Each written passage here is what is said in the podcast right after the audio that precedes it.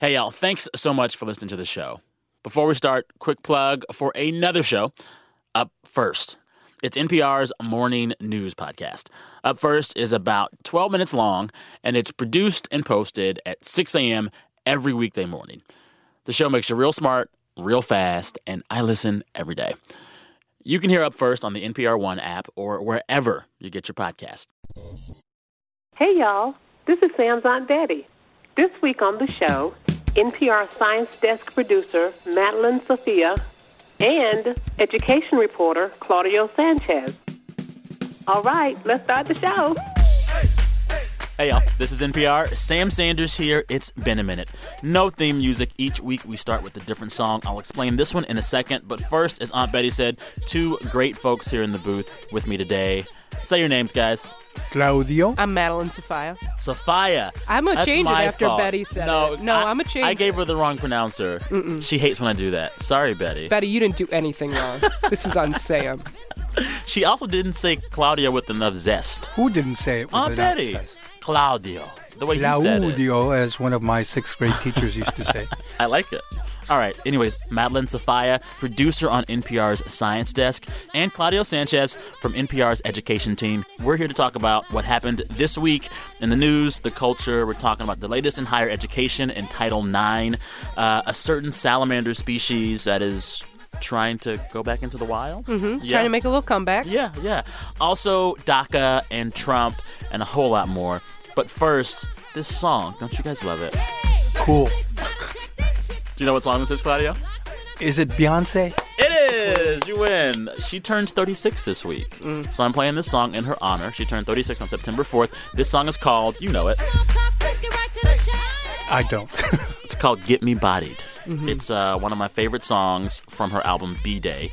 It makes you want to Oh, dance. yeah, it is from B Day, isn't it? Which is a great album. Happy birthday, Queen Bee. Happy birthday, Queen Bee. So, fun fact she had a birthday cake that Jay Z got her.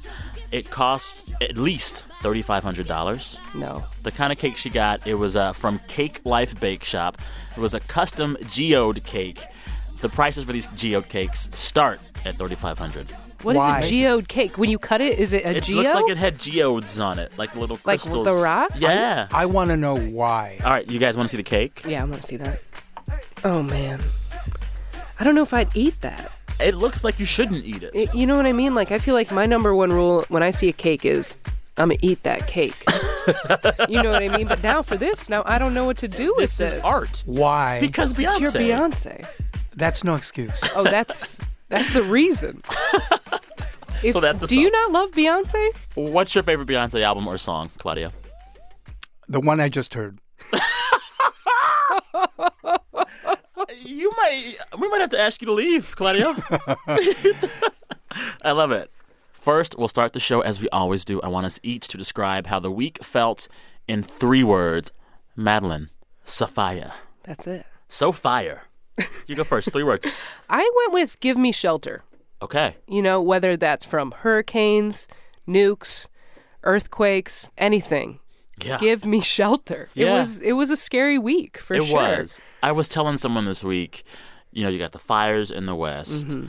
harvey in texas irma in florida earthquake in mexico some days it feels like the earth is trying to evict us That's a good way to put it. It's like it's just like get out. I read something that said uh, Irma would have more tornado-like winds than other hurricanes, Oh, my and I was Lord. like, "What is going on? What is happening? Hurricanes are tornadoes, earthquakes, And now I'm seeing these maps that show that Irma could possibly just wreak havoc over the entire state of Florida. Like the line of the storm will be exactly over the state.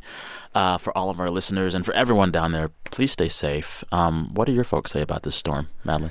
you know we don't know what exactly is going to happen u- until we until it makes landfall but the idea being that this is one of the stronger storms to come through i mean following in harvey's footsteps which was Yeah. one of the strongest storms to come through in, in the idea being that this one is really has a lot more power behind it, where Harvey seemed to have just a lot It's not a more rain, and it behind just sat it. and rained. Yeah, This one is like yeah. the winds are going to be crazy. Yeah, and of course the fact that it's going to be hitting Miami, which is already a city that's pretty much below sea level. I didn't have a sense of how powerful the wind can get yeah.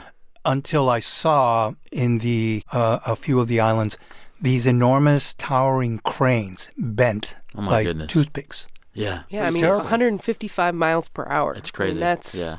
Also sending good vibes to the islands out there that have absolutely already been hit. Yeah. Absolutely. Uh, Mm-hmm. I think Puerto Rico didn't get it as bad as folks thought, but some other parts of the Caribbean were really damaged severely. And The it's other thing just- that people are uh, obviously pointing to, which is I think even um, if you could imagine even worse, is the rebuilding.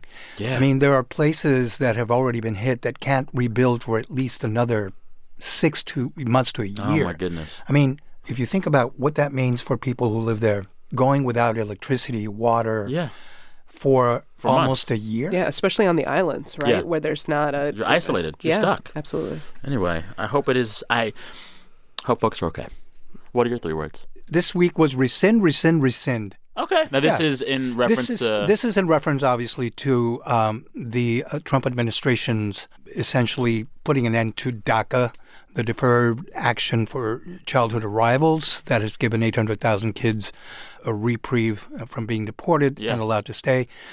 And of course, rescinding Title IX, which is the 1972 law that essentially oversees the whole issue of sexual harassment and um, sex discrimination on college campuses.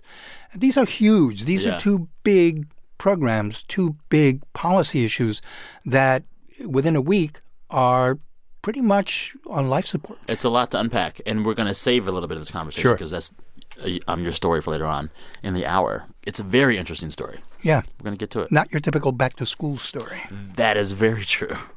My three words are Chuck and Nancy. Chuck and Nancy. Chuck and Nancy. Uh, Chuck and Nancy? Chuck and Nancy. You know who those Oh, two and people are. Nancy. I thought Chuck you were and you were Nancy. chucking Nancy. You- I would never Chuck chuck Schumer? Nancy.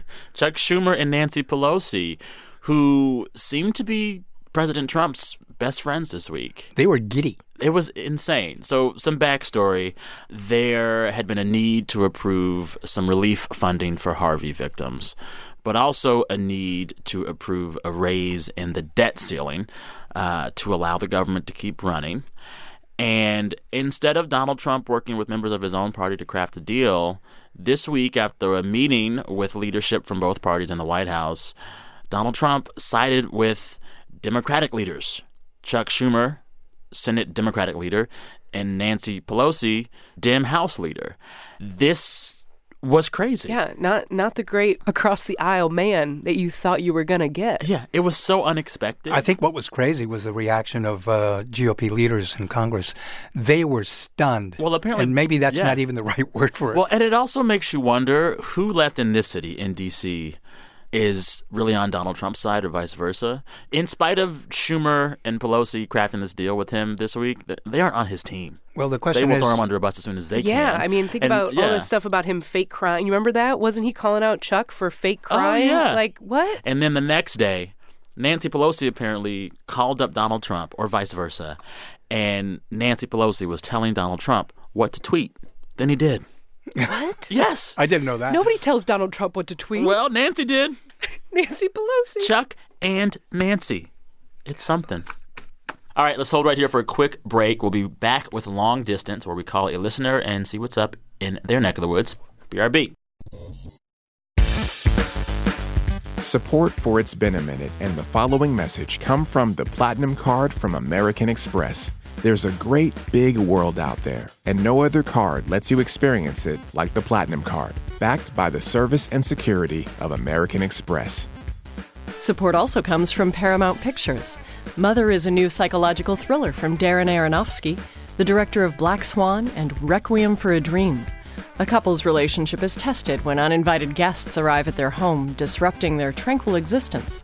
Starring Academy Award winners Jennifer Lawrence and Javier Bardem, and Academy Award nominees Ed Harris and Michelle Pfeiffer. Mother arrives in theaters September 15th. All right, now it's time for a thing we do every week. It's called long distance. So, for today's call, we're going to be talking to a dreamer, a recipient of DACA. But before that, I want to make sure that we clarify what DACA is. Right. DACA uh, in the summer of 2012 was an attempt by the Obama administration, since immigration reform was dead in the water and Since still Bush. is, Yeah. um, to essentially give a temporary band aid to the problem of undocumented young people These are Uh, kids that were brought in by their parents when they were kids. kids who were no older than 16 Okay. and who were brought by their parents as toddlers, as teenagers, no younger than 16. And so they are brought to this country, unbeknownst to them, they're undocumented. And the Obama administration felt that this would somehow create, at some point, a pathway for people who had not committed crimes, who did well in school, And America was their home country. It's pretty much all they knew. and they knew no other yeah. country other and, than the yeah. U.S. And so for these kids, it allowed them to get a reprieve from deportation. They got permission to work, to study, to get driver's licenses. Uh, and there were questions about what Donald Trump would do with this program.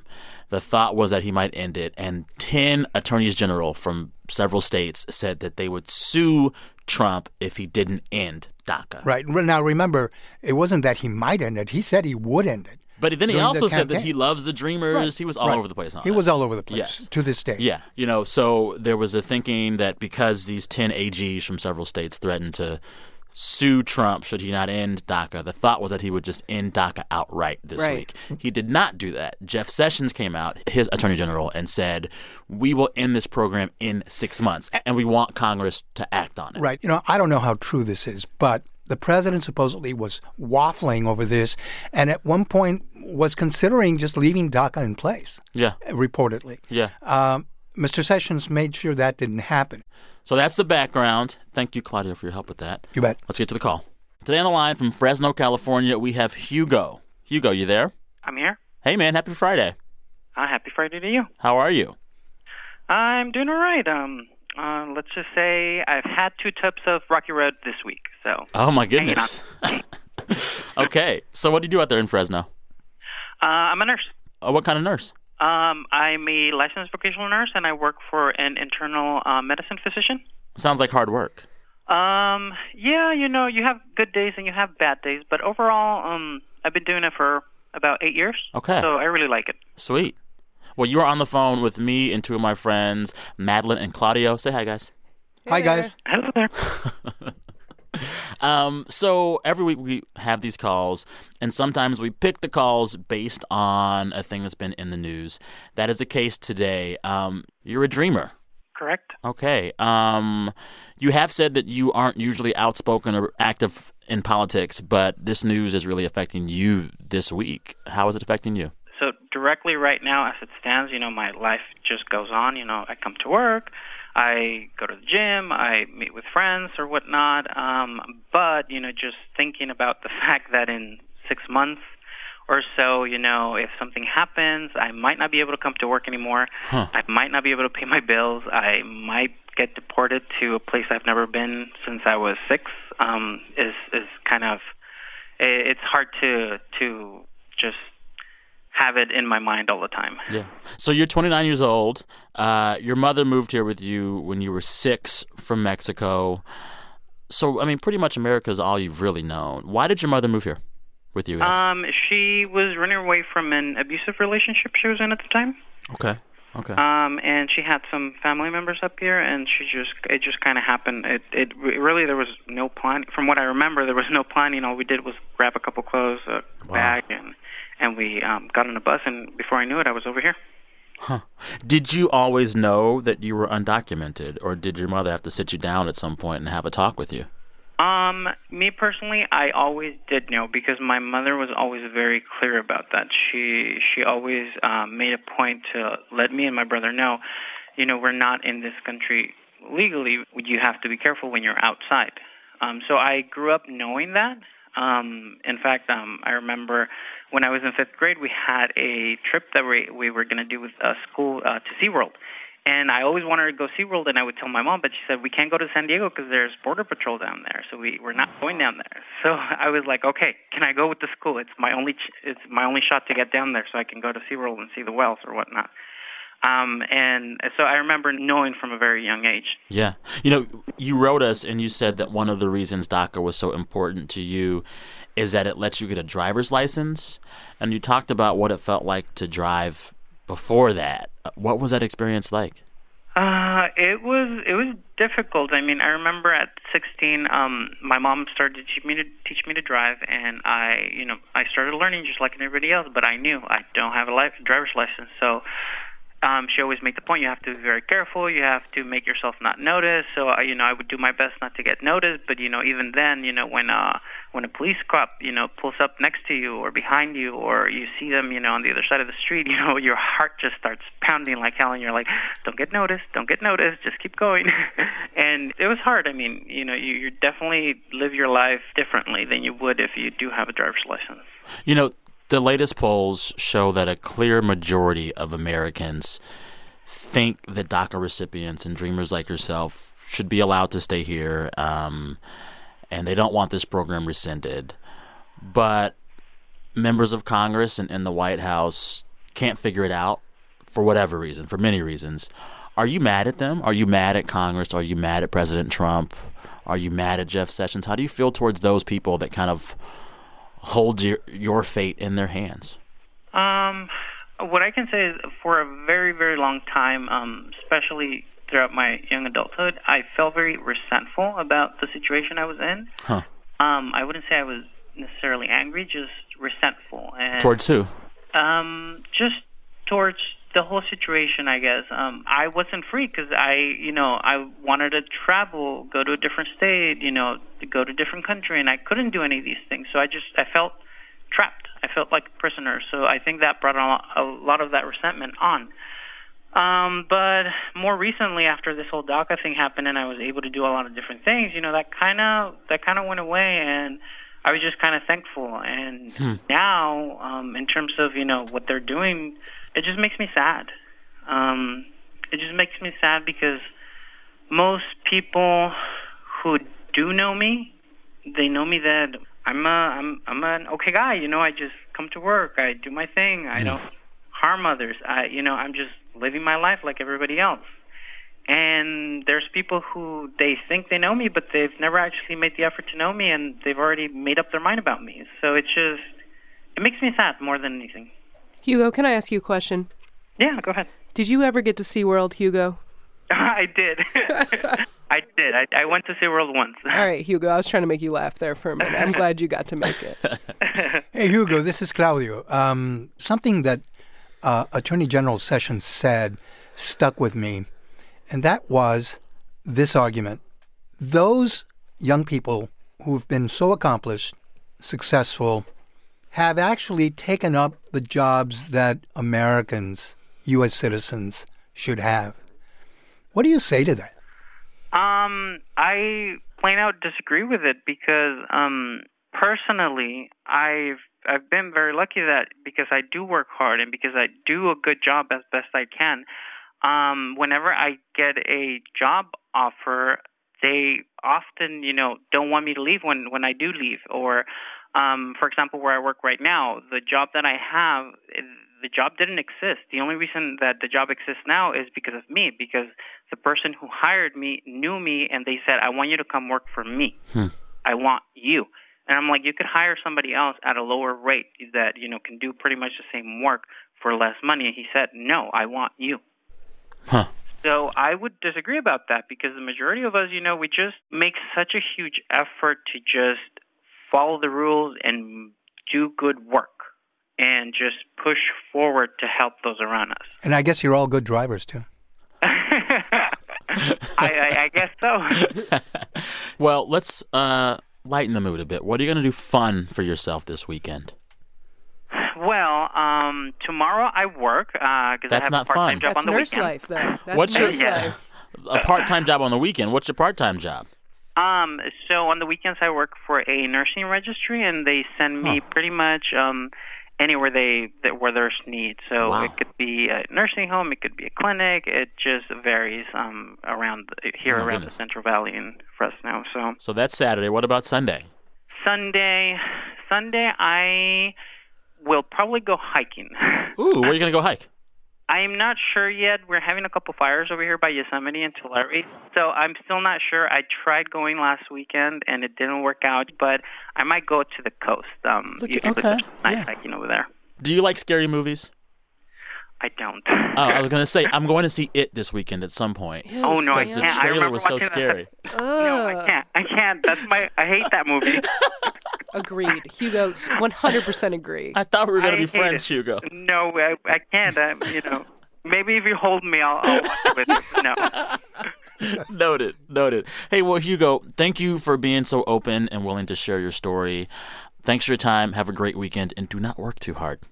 Thank you. Um, it was so nice talking to you guys. All right, man. You guys Have a are good awesome. weekend. I, I, I listen to your show every week. Well, thank you for listening. Tell your friends. Good luck, I Hugo. will. Good luck, you guys. Bye bye. what I find so interesting about this is the different expectations Americans place on dreamers. Like there was a lot of talk about a young dreamer in Houston after Harvey who drowned trying to rescue somebody. And supporters of DACA said, look at how heroic these folks are. We got to save DACA because these are like superheroes. And sometimes my thing is like, what if a lot of these dreamers and DACA recipients are just normal folks like you and I? There like, are, and there are lots Yes, of them. I mean, a lot there's- of them are. There's 1.2 million DACA eligible Huh. young people running around. yeah.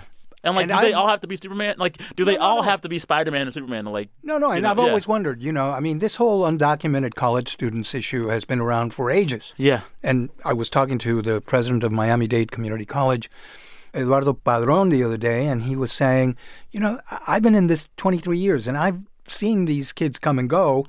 They're not all heroes. They're not all good students. They're not all accomplished. yeah, What's different about DACA, though, was that it opened the doors precisely to the kinds of people that this country says it needs. yeah, And that's the irony yeah. that at a time when you're getting very people like Hugo, who was doing Working two jobs. job and doing some and contributing something, the thing that kills this whole idea Uh-huh. is the fear of different people being given amnesty by cheating. Yeah. You know, that's the perception. These people cheated. They got in front of the line. They leapfrogged over everybody who wants to come here, and they don't deserve this. I don't care how talented they are. Yeah. That's the attitude. I guess, but also though, it's like when you think about Ellis Island decades and centuries ago, when you came over from Ireland or Germany or wherever, you didn't show up with papers. But that's you the just thing. Showed Seth. up. But that's the thing. That was a different time. That was a different era Yeah. entirely. Yeah. You're listening to It's Been a Minute from NPR, here with Madeline Sophia. Sophia. Mm-hmm. I love that. from NPR Science Desk and Claudio Sanchez from NPR's Ed Team. People forget, me and Claudio go way back. Fun story, quick story. I'll keep it quick. Claudio and I had to go out to a breaking news event. And I don't know if you were going to drive or I was going to drive, but we were trying to figure out how, I was going to be your, your uh, navigator. your yes. navigator. Yes. But listen, Madeline. Claudio's like, I got this. He pulled out a paper map Okay, Claudio. a paper map. and he not was like- just any paper map. It was a Rand McNally map. Okay. he was very proud of it. And so he's like putting on his magnifying glass, trying to look at where to tell me to go on the highway. And I said, Claudio, put it down. If you look over here, in this phone is a supercomputer that will take us there. And ever since then, I kind of have slowly converted Claudio to the wonders of Google Maps. All right, Claudio, has he converted you though? He did. You trying to tell me you don't whip out those maps sometimes when you're on the I road? keep them next to me, but I have to a say, little security blanket. I'm a, I'm a convert.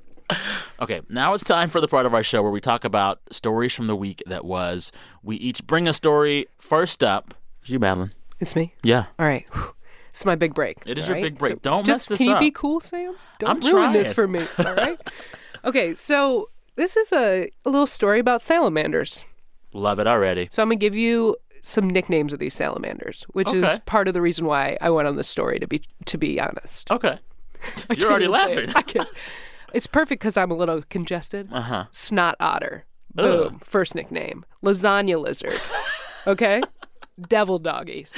Alligator. You're making these alligator. up. I'm not making this up. I'm sorry. No, I just swear. Am I allowed to Alliga- swear? we'll bleep it. Okay. I'm not Alligator making this what? up. Alligator what? Allegheny alligators. Allegheny alligator. Yeah, Whoa. Can you okay. show me these things? Yeah, I, di- I sent you. You don't read anything I send you. I, I sent wanted you to so be many surprised. emails. You never reply to me. I wanted to be okay, so I'm gonna surprised. I'm gonna paint a word picture for you, Sam. Look at me. I'm looking They are this long. They're from the tip of my middle finger all the way up to my shoulder That's when they're fully humongous. grown. Madeline, if I go to the zoo, can I see one of these? It depends on which zoo you go to. Now, you generally speaking, you should be able to see them, but they are endangered in a lot of How different endangered? states. So this particular type, which is the eastern hellbender, is all in the Appalachian region, right? These live up in like oh yeah, they're in Ohio, Sam. They're in New York. So, But- like, So- these, th- these things are everywhere. They've been endangered for Well, a they're in the while. Appalachian Yeah. region. Um, but basically, what happened is that due to be it in, in Ohio in the creek that I went to, so I actually went to a release of these critters. So why are they being released now? They're being released from like zoos and Yeah, so basically, this guy, Greg Lips, who's like the hellbender man, calls me up, you know, when you've got a background in salamanders like I do. And he's like, hey, we just grew up a bunch of these devil doggies and we're going to release 150 of them in Ohio. So basically, what happened is these creeks in Ohio were so polluted after coal mining and farming and deforestation that the hellbender populations dropped and dropped real hard, like 85%. Oh wow. Um, and so what these people did was after they got the creeks cleaned up, after the EPA came in, they went and captured a bunch of them as eggs from their nests, grew them up in the Columbus and Toledo zoos, and then we went back and we actually took these hellbender uh, babies, which are called pups, and we slipped them under rocks in a healthy creek, um, and to try to reestablish the population. Okay, that sounds cute. it was. It, we, there's going to be a video. So why I got in a wetsuit on I love it. camera. So why so why this now? So basically, the reason now is because they're having a really hard time following finding young hellbenders so In the they're- wild? Yes, and so they know that if they don't do something now, these entire populations are going to die. Now that the creeks are healthy enough, they're saying, okay, we've got it in a place where we can reintroduce them, and they live to be thirty to fifty years old, right? So you get like It's so like when the Highlander of lizards. yeah, and they only this is my favorite part. They only move like the length of a football field their whole life. They're like, I'm big and fat. I don't have time for this. They find a rock, that's their place. When it's time to mate, if they feel like it, they'll squiggle out, find another hellbender. The dads actually take care of the nest. They're good pops, and then uh, they go from there. But because these things don't move very far, you know, you get to I've when, uh, you know you get to see the same hellbender over and So over. you have hellbender friends. I- I'm not trying to say, yeah, like I'm, I'm in, like So, I'm cool, yeah. to the hellbenders. My question is a lot of the protections for these endangered species and their natural habitats is supervised by the EPA, Mm-hmm. the Environmental Protection Agency. They have a new sheriff in town uh, and a new Right. administration in the White House. Yep. How does that affect endangered species like hellbenders? Well, I guess the general thought is we don't really know yet. Okay. Um, not a lot of things are actually, you know, changing um, to a point where they're coming down to the state level and changing them. Um, but the idea being, I mean, I'm sure that some of these conservation biologists are thinking, like, now's the time. Like, let's get this stuff, you know, before there's big changes in the way the EPA works. Um, but the other reason that I went down there is because the project that I work on, which is called Joe's Big Idea, shout out Joe Palca for your big idea, um, is to kind of get into the minds of these scientists. You know, what Yeah. makes scientists actually tick? Yeah. Mm-hmm. What's it like to be a scientist from the day to day? Because I think we have this idea of them in lab coats and, uh you know, and I'm going to tell you what, I barely wore my lab coat when I was a scientist, Sam. Like, it's that's not Also, real. sidebar, you got a PhD in what? Microbiology and Look at immunology. you. Wow. Stop it. Smart. Stop it. All you need to do is give up your 20s and get, get be willing to pay get paid $4 an hour and it's easy. Um, no, but so these scientists, I'm talking to them in the field, and they're just like, we literally just like cannot go to bed knowing that we didn't do anything to help these because they're going to be gone. And so that's what drives them is they're like, we are, I mean, a third of all amphibian species in the entire world are in decline, Sam. A Really? third of all amphibians. And How long has this been the case? uh, it's been actually fairly recently. Uh, that report came out in 2004, but it's thought that it's been happening, you know, for decades before that. Well, I'm hoping these salamanders do okay. yeah, and we got a vi- we did we When's took the video a crew. posting? So the video should be posting late next week. Okay. Um, so check it out. It'll be Stay on tuned, NPR. folks. Yeah, they're real cute, as Sam has been saying. Has been hating on them so hard. love it. I love it. Thank you. Yeah. Claudio, you're next. And I kind of picked your story for you. I gave you an assignment. I wanted us to get caught up on the latest with the Department of Education and with uh, Betsy DeVos, Ed Secretary, and the latest on Title IX and what's going on with that. Well, Title IX Let's define it first. Yeah. Right. Title IX is the 1972 law that essentially uh, was supposed to monitor or make sure that colleges weren't discriminating mm, in terms of sex um, on college campuses. And initially, it was an effort to get some equity um, or at least some balance In in, sports, terms of right? uh, right. Uh, Channel Nine is that's what it's known for, has been known for, uh, so that women's sports were not being defunded. That you know women had the same access uh, to uh, organized sports as men did on college campuses. All of a sudden, this becomes a huge issue when we started seeing this. I'm not sure it was an uptick, but certainly more prominent stories about sexual harassment and rape on Yes. campus. And after that became a big issue, the Obama administration said, we want to use Title IX to also protect women on campuses from sexual assault. Exactly. And they did. They cracked down.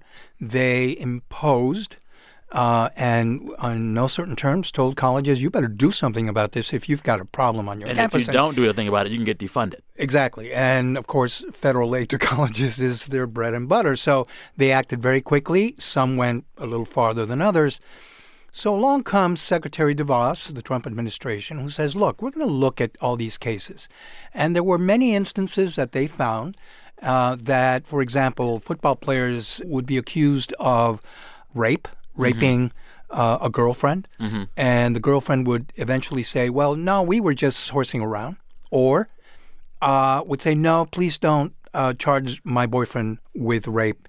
Uh, and of course, destroy his his life. In this instance, there were m- some cases that the administration has used to point to what they view as an overreach. Yeah. And now, Secretary DeVos has called for public comment and feedback on the guidelines that Mr. Obama and his administration uh, had imposed and revisit this whole thing. And essentially, the message is we're going to lay off this whole issue. The response has been, at least from groups like the National Association of uh, University Women, saying, you're now making rape acceptable. You're comparing the victims of rape To the uh, perpetrators. to the perpetrators and what they've gone through. I mean, this is something that is so polarizing on campuses and, and certainly politically that it's going to be interesting to see what kind of feedback the administration Yeah. gets because, you know, this is not exactly something uh, that, regardless of what the administration does, that's going to d- go away anytime soon. I mean, this is the time of year, the fall, the beginning of college, first semester, where incidents of rape are known to happen at a m- far more a greater number than during any other time of the school year because kids are arriving on campus, freshmen, all Alcohol- getting alcohol's drunk on a flowing, weekend. yeah. I mean, this happens so often, and you wonder what the answer is. Well, and then, I mean, for Betsy DeVos, looking at her tenure as ad secretary, besides this issue, which is very controversial, she's made a lot of controversial moves in just the last few months. You know, she's rolled back protections for trans students. She's scrapped some oversight of for profit colleges. She's changed rules that protect students from fraud. And a lot of people in the education field have been scratching their head at a lot of things she's been doing since the start. And also, we can't forget she was barely approved for this job by Congress. As far as people scratching their head, that includes most reporters, education beat reporters, Why? because she's been so inaccessible. There have been very few secretaries of education who have gone this long without serious sit down sessions with education reporters to respond or answer or get some feedback on why they're doing so much of what they're doing. I had an interesting little incident with her when uh, my wife and I were running around Georgetown catching a movie, and there is Secretary DeVos stepping out of a big limo with three, four security people around her. And I approach her and I say, Secretary DeVos, I'm so and so. Wow. I'd love to schedule a short interview with you at your convenience. What'd she say? And she says, Of course. Mm. Did I ever hear from her? This was about six months ago.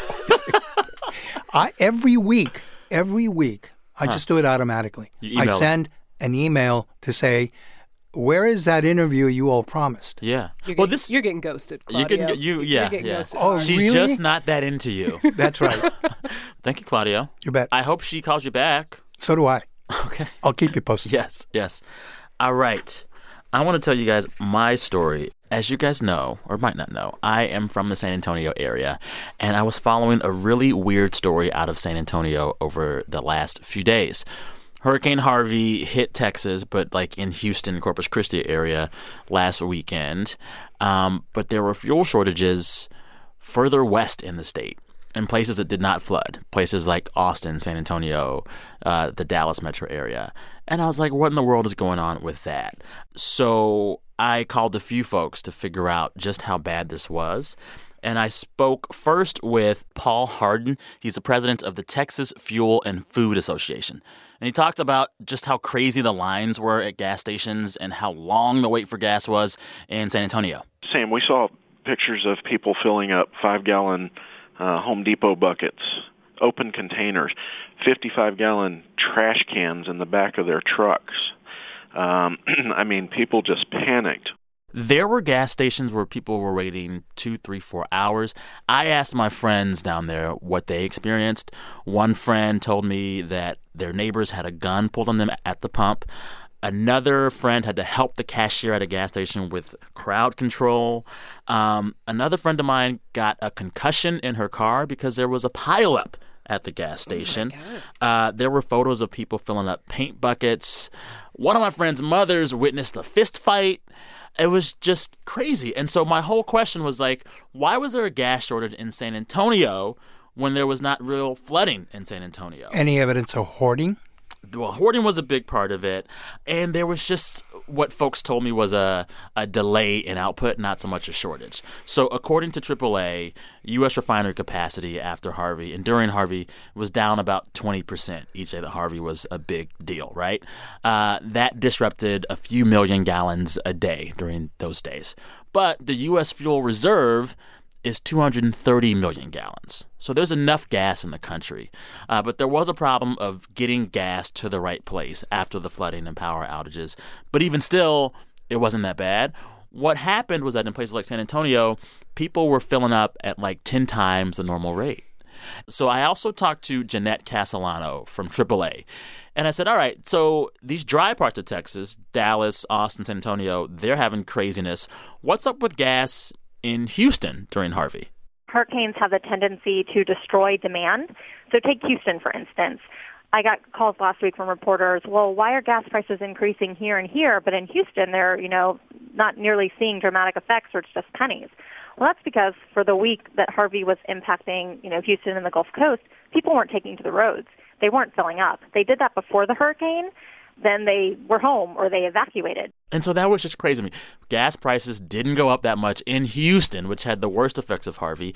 And there was less of a shortage of gas in Houston than there was in places like San Antonio that weren't even flooding. Well, Sam, have you seen the uh, police escorts for gasoline Yeah. delivery trucks in Florida now? I was just talking to um, an analyst from GasBuddy.com. His name is Patrick DeHaan, and he said that Florida is really gearing up to make sure this kind of thing doesn't happen in Florida. So they're having police escorts for the gas. They're doing all kinds of things to make sure that there's enough gas before the storm hits.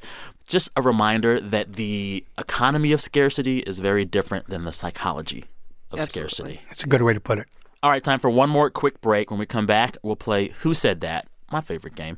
We'll also hear the best things that have happened in our listeners' lives all week.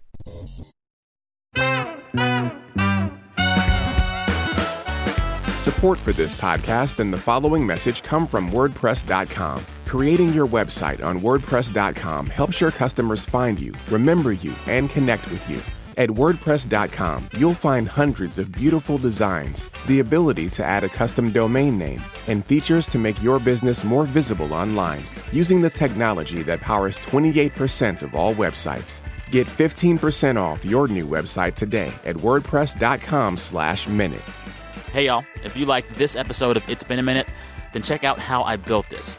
Every week, Guy Raz, host of the show, he talks to the folks behind some of the most inspiring companies and movements in the world. This show brings you stories of incredible persistence and grit and insight. It's really good. You can find How I Built This on the NPR One app or wherever you find your podcasts. All right, we are back. You're listening to It's Been a Minute from NPR, where we catch up on the week that was. Here with Madeline Sofia of NPR's Science Desk, Claudio Sanchez of NPR's Ed Team, and it's time for a game. Who am I saying that? Who said that? It's a very simple game. Who said I share a quote from the week. You guys have to guess who said that. We'll do three of these today, and the winner gets absolutely nothing. You're going Not down, even a cup? Claudio. Not even a cup? What kind of cup do you want? I Claire? don't know. Something that says, uh, It's been a minute. it's been a minute. Yeah. We don't have swag yet. Oh, man. I'm sorry. Come on. It's coming. First quote, ready? I am proud to be a Democrat, and I wish Bernie were too. Who said Hillary that? Clinton. Look at you, Claudio. You Damn. got it. Did you know that at all? No, but he's so fast, and I'm really competitive, especially about things I have no business winning. So Hillary Clinton He's said so this. fast. He's so fast. He's great. Hillary Clinton said this in her new tell-all book. It's called What Happened. It's out September 12th, and Clinton spends a bit of time spilling the tea on Bernie Sanders. She said that Sanders' attacks on her during the campaign helped pave the way for Donald Trump and his campaign and his win. She said, quote, that Sanders had to resort to innuendo and impugning my character because she says the two of them already agreed on so much. She even called out the Bernie bros and she said Bernie is not a Democrat and also said that Bernie did not get into the race to make sure a Democrat won the White House. He got in to disrupt the Democratic Party. Damn. Well, those are some words, Hill. I guess my thing is like Hillary's free to do whatever she wants to do, but I'm sure the Democratic Party itself wants to leave the 2016 campaign behind. And this book and her ensuing book tour are only going to bring all this stuff back to the forefront, which is her right to do. She said it. Next quote I'm not a football expert. Who said that? Beyonce? Beyonce, Beyonce would never say that. Also, She is an Beyonce exce- is a football She's an expert, in all Did you things see her Super Bowl Claudio. halftime I performance? was fishing. That was the best part of that whole. Okay, It I was. am not a football expert. It's somebody who's actually a football expert. Hmm. He's the guy in charge of the NFL. Do you know oh, his it's name? the commish. Do you know his name? Goodell. Yes. Is his I did first name? not think that I knew that. It's his one first name. one Claudio. That's right. Bring it. What's his One, first one. name, Claudia? I don't know. Roger. Roger Goodell was asked about Colin Kaepernick. This is the NFL quarterback who has had a hard time getting signed by a team since he began last season to take a knee during the national anthem and the Pledge of Allegiance uh, in protest and in support of the Black Lives Matter movement. Since that protest, teams won't sign him. Goodell's asked about it, and he says, Well, I don't know. I'm not a football expert. You are. You have to be. You're in charge of the NFL. if you aren't, who is? Now, to be fair, Goodell also said that he thinks Kaepernick will eventually get signed. We'll see. But why is he being singled out? Others have done it. Others have done it now even more in solidarity with him, but he was the most He- vocal in the yeah, first, he's- right? yeah. Goodell, just say what you know. You know football, Goodell. You do. All right. Last quote. Okay, This is my favorite one of the whole it's a week. tiebreaker. It's a tiebreaker. Daddy, will you catch him? Ivanka. Yvonne. No. Not Daddy. Dairy. The, the name of the. Dairy, will you catch him? But I'm giving it an Irish accent. Daddy, will you catch him? Daddy. Wait, do Daddy, that- catch him. Somebody chasing a Daddy, when you salamander? catch him, not not chasing a salamander, chasing a. You guys didn't see this video. Will you do your Irish accent? Daddy, when you catch him, I don't Daddy, do, catch him. I don't do social media. Sorry. Oh, play the tape, Brent. Mom, will you get out? Daddy, will you catch him? Oh. Oh. Oh. Why did Why do we not know anything Jesus, about you- this? Catch him, Daddy. Catch him, Daddy. Catch him, Daddy. Bigger towel, that's it. Catch him now, quick. It was a bat stuck in this house. But wait, why? Oh! This was on like This YouTube? was all over the internet, Claudio. Marie, will you stop looking in the door? Oh. Jeez. I don't know, but I want to know. Okay, so let me tell you the backstory. On Tuesday, Tad Fleming, this filmmaker from Ireland, he posted this video of his dad trying to catch a bat that had gotten loose in their house. And there's footage of the dad with a towel trying to get the bat. the mom is outside the door looking in because she's so scared of the bat. And Tad is just like, oh my God, daddy, daddy, daddy. It's crazy. And the video has gotten like over a million views. Why? It's been tweeted because it's hilarious. I guess you have to see it. You have to see. But even I here, thought it is was funny. I Listen thought it again. was funny. Listen again, Claudio. Catch him, Daddy. Catch him. You're doing great. You're doing For great. those that can't see, Claudio is laughing. I want that to be clear. He does think it's funny a little. I'm gonna send you the video. well, now I link. do. That's it. Oh, he nearly got it that time. nearly. No, he's still flying around the place. Quick. I'm gonna try to prove to you once as we a finish. as a person that has tried to catch a bat of course you have. and has gotten rabies shots, Oh Lord. I'm in solidarity with that guy. I will post the video to my Twitter account so all of you guys can see it. Uh, it'll be at Sam Sanders by the time you hear this. I'm going to check it out. Okay, you better. All right. We're almost done, guys. But before we go, a plug for Tuesday's episode. We're talking about a thing that hasn't been in the news lately a lot, but it's really worth talking about still. And it's Russia and President Trump's foreign business deals and how Russia might be tied to those deals. I talked with Adam Davidson. He writes for The New Yorker, and he spent a ton of time reporting on what kind of business Donald Trump has done overseas. And he says that if there is a link to Russia, and Trump, it probably runs through those foreign business deals. Some great writing on it. I talked to him all about that. Also, I got in the conversation NPR's amazing national security correspondent, Mary Louise Kelly. So she talks about the state of the investigations into Trump and his campaign. And between the two of them, they make a lot of sense about all of the weirdness surrounding the investigations in Russia. I learned a lot from hearing them. Check it out on Tuesday. Refresh your feed then for that episode. Okay? Okay. All right. With that, let's end the show as we always do. Each week, we ask listeners to send us a recording of themselves, sharing the best thing that happened to them all week. I encourage them all to brag. We assemble some here and we listen to it right now. Hi, Sam. My name is Valerie, and I live in upstate New York. And today is my 65th birthday. Oh, And I wanted to say that it has been one of the best birthdays I've had in a while. Happy birthday, Valerie. and I have- feel so much love from my kids and all my family and my grandgirls and my friends. And I just wanted to share it. Okay, take care. Thanks. congrats, Valerie. Hi, Sam. Uh, my name's Christina, and I live and work in Abu Dhabi. I've been overseas for six years, and the best thing that's happened to me this week is that my dad sent me a photo of him with his passport. Yay. He is coming to visit me uh, with my mom for Christmas. Congrats. The best thing that happened to me this week is that my partner celebrated his birthday and six months of sobriety in his addiction recovery. That's awesome. I was able to rescue a little hummingbird that had injured its wing. Oh my God. I was able to take my mom skydiving to celebrate her 50th birthday. Wow. I finished all of the work to earn my master's in teaching E ESL. Congrats. Get it? The best thing I did this week was drive 1,724 miles round trip to watch my alma mater, the University of Alabama at Birmingham, play its first football game in 1,007 days. Roll Tide. Today, I successfully negotiated a salary that is equal to my male counterparts. Yes. Wow. Hello, this is Hannah calling from Moscow, Russia. Okay. Um, my best thing this week is um, this is my going away party. Guys, say hey. Beautiful. Yes, and um, in two days I'm moving to Berlin, Germany, to get my master's degree, and so I'm very, very happy. Congrats. Hey Sam, this is Van from SoCal, and the best thing that happened to me this week is that I was offered my dream job to teach high school choral music, and on top of that, it is the same district that my mom works in, Oh, wow. so I get to work with my mom, Yeah. and I'm super excited. Hi, Sam. This is Mandy, and I'm calling with my best thing that happened to me this week, which was listening to your podcast and listening to everyone's best thing that happened to them and tearing up Aw. and realizing I don't usually tear up at this and putting two to two together. And I just took a test and found out I'm pregnant. So now I get to call my husband and tell him too. Name it Sam. Oh my goodness. Thanks. Hey Sam, this is Carrie Ghosh from Columbus, Ohio, and the best thing that happened to me this week is I went home with my siblings and we went up to northern Wisconsin to clean out my 91 year old dad's house that he's going to sell and move in full time with my siblings.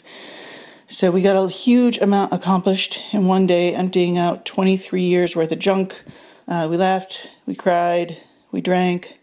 But the very, very best thing was that the last box that I pulled out of the garage in a plastic bag that I thought was garbage, I looked inside, and there, wrapped around a nearly empty Robitussin bottle, was my mother's recipe book that she had handwritten in, in a little little brown notebook years and years ago. It's been lost for 23 years. She died in 1988, and my dad moved in 1994. And there it was. And we found the oatmeal cookie recipe that all of us have been pining for for two decades and trying to replicate and couldn't. It's got applesauce in it, pumpkin pie spices. It's really great. But just sitting there with that notebook and seeing her handwriting was just perfect. It was just like being with her again. So I was like, hey, mom, it's been a minute. Hope you're having a great week. And I just love your show. Thanks. Bye. That's a great story. Every week it gets me. Special thanks to all those voices you heard Valerie, Christina, Julie, Jessica, Shoshana, Steven, Steph, Hannah, Van. Congrats to Mandy and Carrie. What a story. Email us a copy of that, will you? All of them. It's just, man, what was the best thing in y'all's week? Not having to look for gas. yeah. yeah, there's that. My best thing was it was my parents' 36th wedding anniversary. Hey, Aw. Thanks for making me, Oh, congratulations. guys. Thanks for All making me. I love it. All right. Brent and I listen to all of these that come in. We wish we had time to play them all, but know that when you hit send on those emails, it lands in our inbox, and we do hear it. And thank you all for sharing those. Keep them coming. If you want to share your best thing all week, you can do that at any point throughout the week. Just record yourself, send the file to samsanders at npr.org. Okay, cue Beyonce. We're done. Thank you guys. Thank you, Sam. Y'all are pros. The show this week was edited by Kara Tallow and Steve Nelson, produced by your favorite and mine, Brent Bachman. Uh, refresh your feed Tuesday morning for Adam Davidson and Mary Louise Kelly talking all about Russia and Donald Trump. Madeline, Claudio, thank you guys. You can take the selfie now, Madeline. Go ahead. Okay. I'm Sam Sanders. Oh, Claudio, Talk you gotta soon. Oh. get in here. We were- wait, we go. were- Am I in it? I'm not close Hang enough. on, let me- all right, come out. Okay. all right. All right. Selfies on fleek. Thank you for listening. I'm Sam Sanders. Talk soon.